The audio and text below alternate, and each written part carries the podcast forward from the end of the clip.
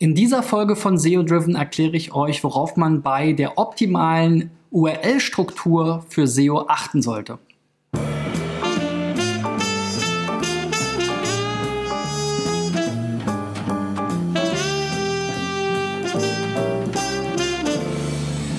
So Freunde, mein Name ist Christian B. Schmidt von der S E O-Agentur Digital Effects und heute geht es bei mir um das Thema U R L-Struktur.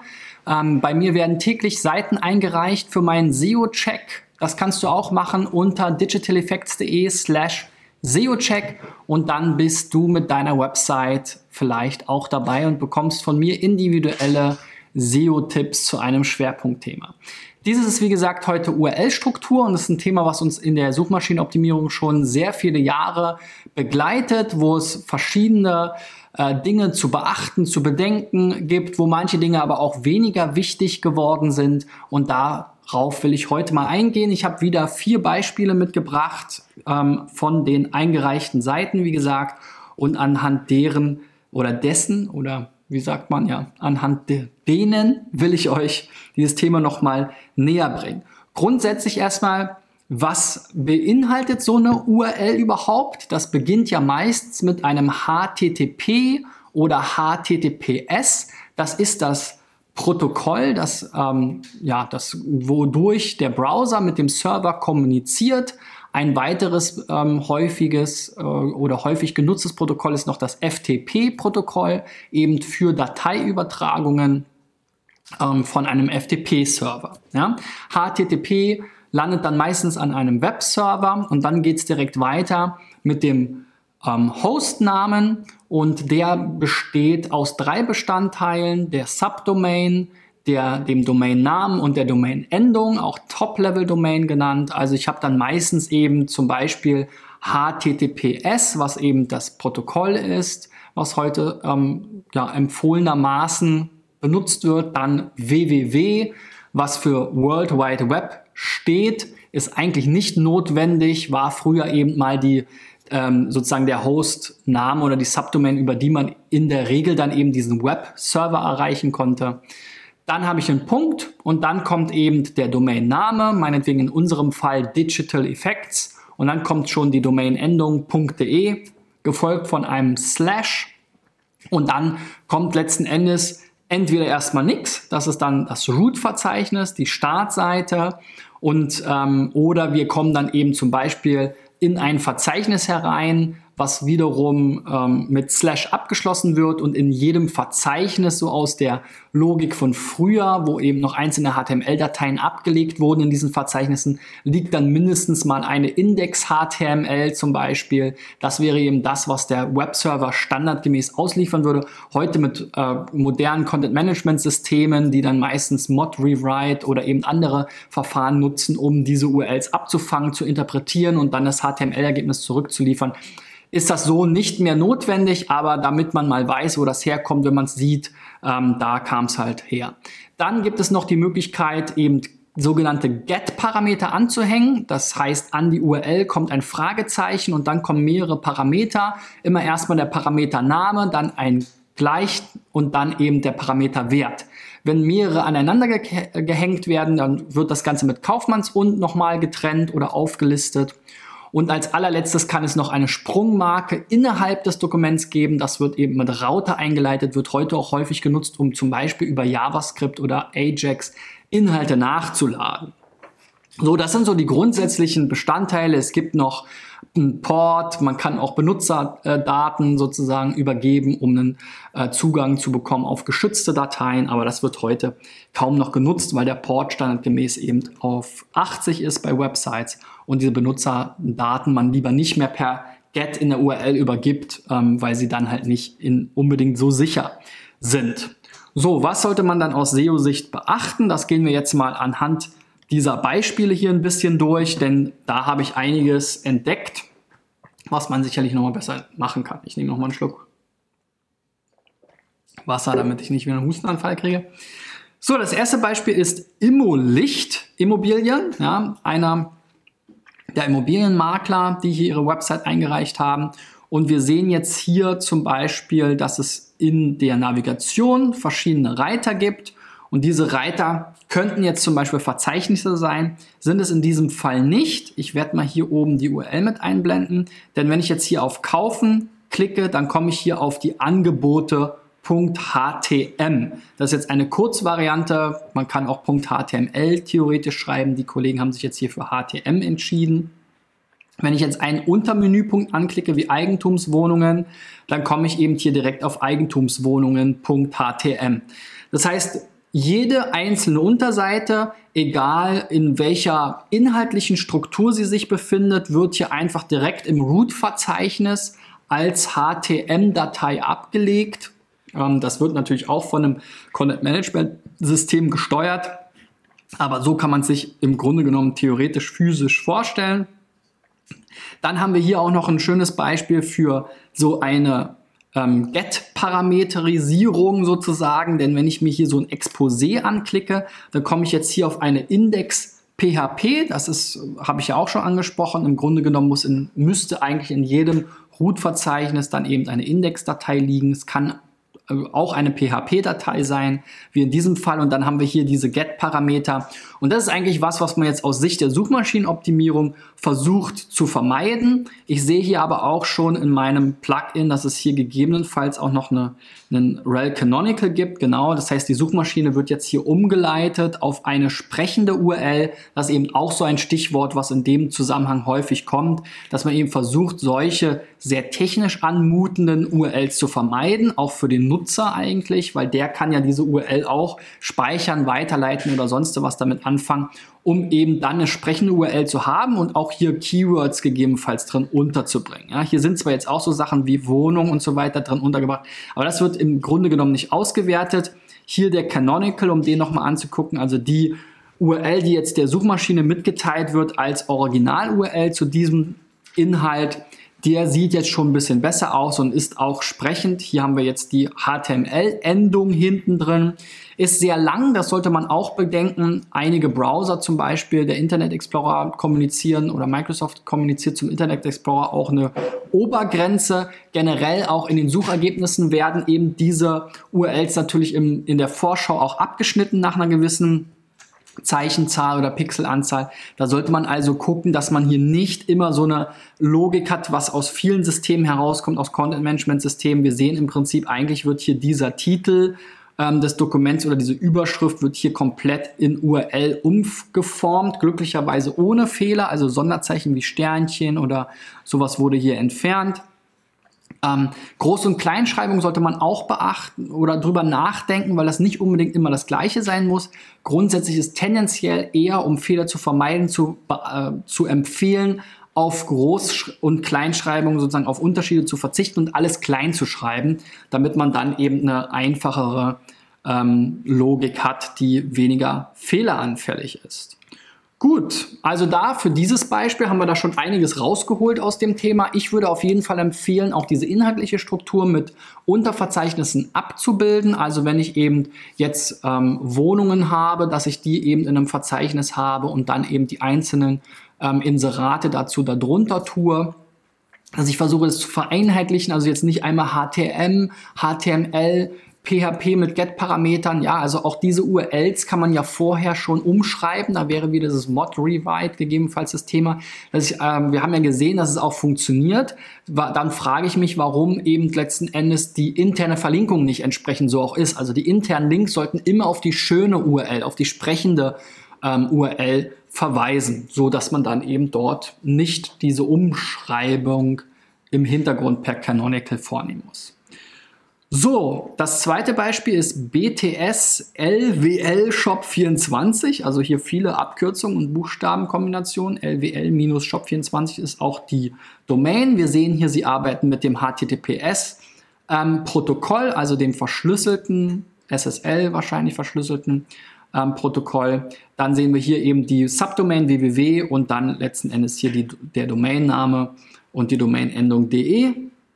Wenn wir jetzt hier einzelne Reiter aufrufen, dann sehe ich jetzt hier, das könnt ihr jetzt wahrscheinlich gerade nicht sehen, aber ich klicke es gleich mal an, dass die einzelnen Reiter genau auch ein Unterverzeichnis dahinter verlinkt ist, was genauso heißt, also es gibt ein Unterverzeichnis Kabel und wenn ich jetzt hier ein Verlegekabel weiterklicke, gibt es wiederum ein Unterverzeichnis Verlegekabel. Zeige ich euch jetzt mal.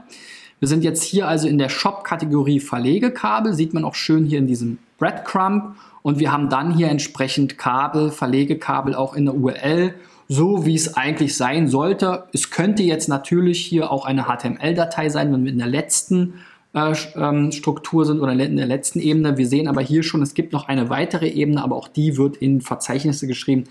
Das ist nicht äh, dramatisch, ähm, würde man heute auch automatisch eigentlich so in der Regel empfehlen. Gucken wir mal hier noch weiter, denn auch hier gibt es eben Get-Parameter. Ich kann zum Beispiel hier einen Hersteller, also B T S System zum Beispiel, was jetzt hier der eigenen Produkte sind, auswählen.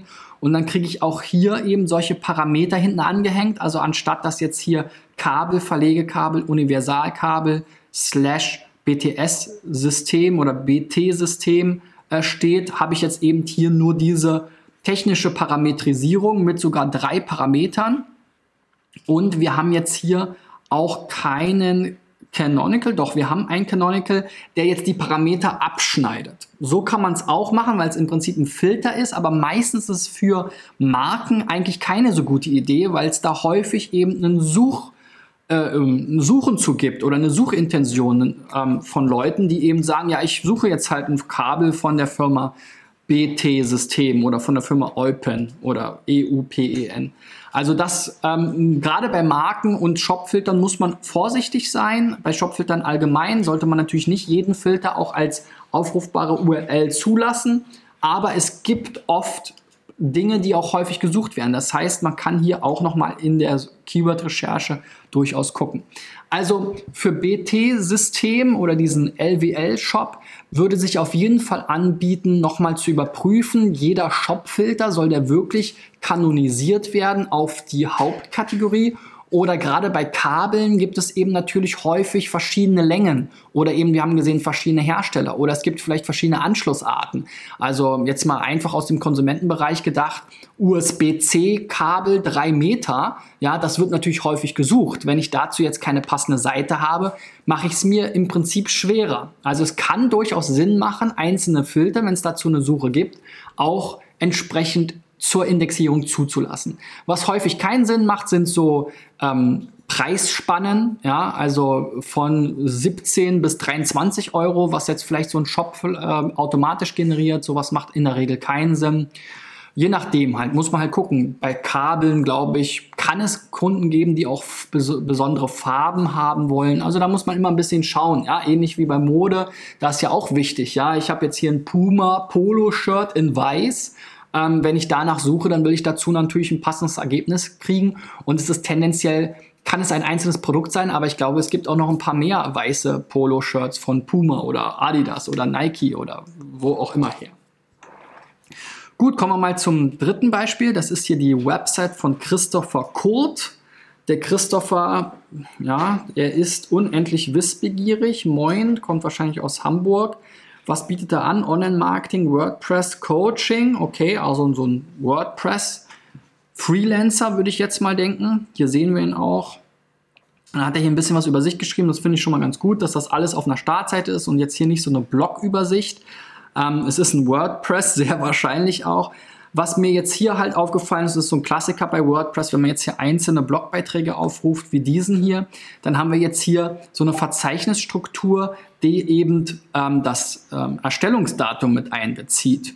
Und das ist halt nicht unbedingt so optimal, weil einerseits lege ich jetzt das hier unnötigerweise in zwei Unterverzeichnisse, also einmal ins Jahresverzeichnis zweitausenddreizehn, dann in den März zweitausenddreizehn. Ich glaube, du wirst nicht so viele Blogbeiträge haben, dass, die du chronologisch wirklich jeden Tag raushaust, damit du das wirklich so nach Jahren anordnen musst. Und man kann das eben auch anders konfigurieren. Du kannst hier auch die Kategorie zum Beispiel einstellen oder du kannst es komplett weglassen. Kannst einen Tag, theoretisch würde ich nicht empfehlen. Aber in vielen Fällen macht es Sinn, zum Beispiel eine Blog-Kategorie noch hier mit aufzunehmen. Das kann man in WordPress entsprechend ähm, für die Permalinks ähm, äh, einstellen. Und dann hat man hier eine schönere U R L. Auch wenn ich das jetzt im Suchergebnis sehen würde, sagen wir mal, ich hätte jetzt hier nachgesucht, was auch immer, nach Physik, Physiktechniker Abschlussarbeit, ja, will ich jetzt hier ähm, mir welche angucken, dann würde ich mir wahrscheinlich auch lieber Ergebnisse anschauen, in denen nicht sofort ersichtlich ist, dass sie von zweitausenddreizehn sind, was ja jetzt nun auch schon fünf Jahre her ist. Also auch in so wirklich Systemen wie WordPress, dazu habe ich auch schon mal einige Videos gemacht, die, denen man nachsagt, dass sie ähm, suchmaschinenfreundlicher sind als viele andere Content-Management-Systeme, was auch stimmt. Aber selbst da muss man immer einzelne Einstellungen berücksichtigen. Und die Standardeinstellung ist jetzt eben hier diese äh, chronologisch oder nach Jahr, Tag Mo- oder Jahr, Monat, Tag vielleicht sogar angeordnete Ordnerstrukturen, die ist nicht unbedingt von Vorteil. So, also in diesem Fall, wie gesagt, habe ich ja schon gesagt, WordPress auf jeden Fall auch nicht einfach standardgemäß übernehmen, sondern entsprechende S E O-Plugins installieren, gucken, ob die U R L-Struktur da passt, verschiedene andere Sachen, Kategorien, wenn man sie nicht nutzt, deaktivieren, ähm, äh, Tags, die, wenn man sie nicht nutzt, deaktivieren, das macht viele Probleme, habe ich schon in vielen Folgen gesagt. So, kommen wir mal zum letzten Beispiel, Sweet Skin. Die Website heißt auch w w w punkt sweet skin punkt d e, also sehr schön. Wir hatten jetzt hier immer nur D E-Domains, wenn ich mich recht entsinne. Es gibt natürlich noch .com et cetera pp. Ähm, dann ähm, auch der Domainname ist jetzt hier ein Brandnamen, so wie ich das auch empfehlen würde. Früher gab es mal noch so ein Keyword-Domain-Bonus. Ja, also ich hatte ja schon gesagt, dass es durchaus Sinn machen kann, die Keywords auch in den U R Ls unterzubringen. Das gilt auf jeden Fall für die Unterverzeichnisse und die einzelnen Dateien, die darin liegen, da macht es auf jeden Fall Sinn. Auch den Domains wird immer noch ein gewisser Keyword-Bonus nachgesagt, aber ich würde hier tendenziell immer mit der Brand arbeiten, wenn ich da auch langfristig mir eine Marke aufbauen will. Hier geht es jetzt um Haarentfernung und medizinische Fußpflege. Was mir jetzt hier aufgefallen ist, ist, ich mache mal ein, zwei, drei Beispiele auf. Ups, falsche Tastenkombination. Dass wir jetzt hier eben auch H T M L U R Ls haben, aber dass es keine sinnvollen Trennzeichen gibt. Also ich bin jetzt hier zum Beispiel auf der Seite Was ist Body Sugaring? Ja? Ähm, und das ist offensichtlich ein Verfahren zur sanften Haarentfernung. Aber ich habe dann hier alles zusammengeschrieben, ohne Trennzeichen. Was ist Sugaring? Ja? Und wenn ich jetzt eben diesen Keyword-Bonus in der U R L mitnehmen will, ist einer von ganz vielen Faktoren, der interessant sein kann, dann sollte ich das eben hier trennen. Und das Trennzeichen der Wahl ist hier der Bindestrich. Auch besser als, un- also besser als ein Unterstrich. Dem wird nachgesagt, dass Google das nicht sauber trennen kann. Ähm, kann man jetzt in Frage stellen, aber die sichere Variante, die auch ähm, eben empfohlen wird und meistens genutzt wird, wäre jetzt eben was Bindestrich ist Bindestrich Sugaring. So müsste die U R L aussehen, damit dann Google jetzt eben auch Sugaring als Keyword hier auch extrahieren kann. Jetzt steht da im Prinzip, so wie es jetzt hier auch eben zu sehen ist, einfach nur was ist Sugaring als ein Wort. Und danach sucht natürlich keiner, dementsprechend kann Google das auch nicht als Vorteil werten. Genauso das gleiche mit Vorteile Waxing, also auch hier gehört der Bindestrich dazwischen. Und wir sehen auch hier jetzt noch als Nebennotiz, alle Dokumente haben den gleichen Seitentitel, das solltest du auf jeden Fall dir auch mal anschauen, habe ich auch tolle Videos gemacht, wie finde ich den Keyword-Fokus, wie benenne ich den Seitentitel, da solltest du dann eben mindestens mal das, was du hier links in der Navigation auch hast, als Seitentitel angeben. Das ist auch ein sehr wichtiger Bestandteil, noch wichtiger als jetzt hier die richtige U R L. Ja? Also auch hier bei Preisliste, Fußpflege sollte man es auch so machen. Wichtig ist auch hier, das hast du richtig gemacht, halt keine Sonderzeichen, also nicht einen S Z, sondern eben dann eben die S- oder Doppel-S-Variante, um die U R L richtig einzupflegen. Gut, das war es auch schon zum Thema U R L-Struktur. Wie gesagt, bedenkt hier einige Dinge. Es wird empfohlen, das H T T P S Protokoll zu nutzen, um die U R Ls zu verschlüsseln, die Dateiübertragung zu äh, äh, verschlüsseln. Dazu habe ich schon ein Video gemacht. Dann solltet ihr gucken, dass ihr eben keine Get-Parameter in den U R Ls habt, dass die U R Ls entsprechend spre- sprechend sind, tatsächlich sprechend, ja. Ähm, dass ihr eine sinnvolle Verzeichnisstruktur habt, dass die U R Ls insgesamt nicht zu lang werden, sprechend sind, aber nicht zwangsläufig einfach immer nur den Titel des Blogbeitrags, der teilweise besonders lang sein kann, übernehmen, sondern eben das Fokus-Keyword drin vorkommt und dann seid ihr da schon eigentlich ganz gut aufgestellt und habt die Best Practices zum Thema U R L-Struktur ähm, aus meiner Sicht befolgt. Gebt mir einen Daumen nach oben, wenn ihr was gelernt habt, wenn ihr bis eben dran geblieben seid. Wenn ihr Fragen zum Thema habt oder Themenwünsche, schreibt mal unten in die Kommentare. Das geht am besten bei YouTube, Facebook oder Soundcloud, falls ihr den Podcast hört. Wenn ihr mal dabei sein wollt, reicht eure Website ein unter digitaleffects punkt d e slash S E O Check und wir sehen uns dann morgen wieder. Bis dahin, euer Christian. Ciao, ciao.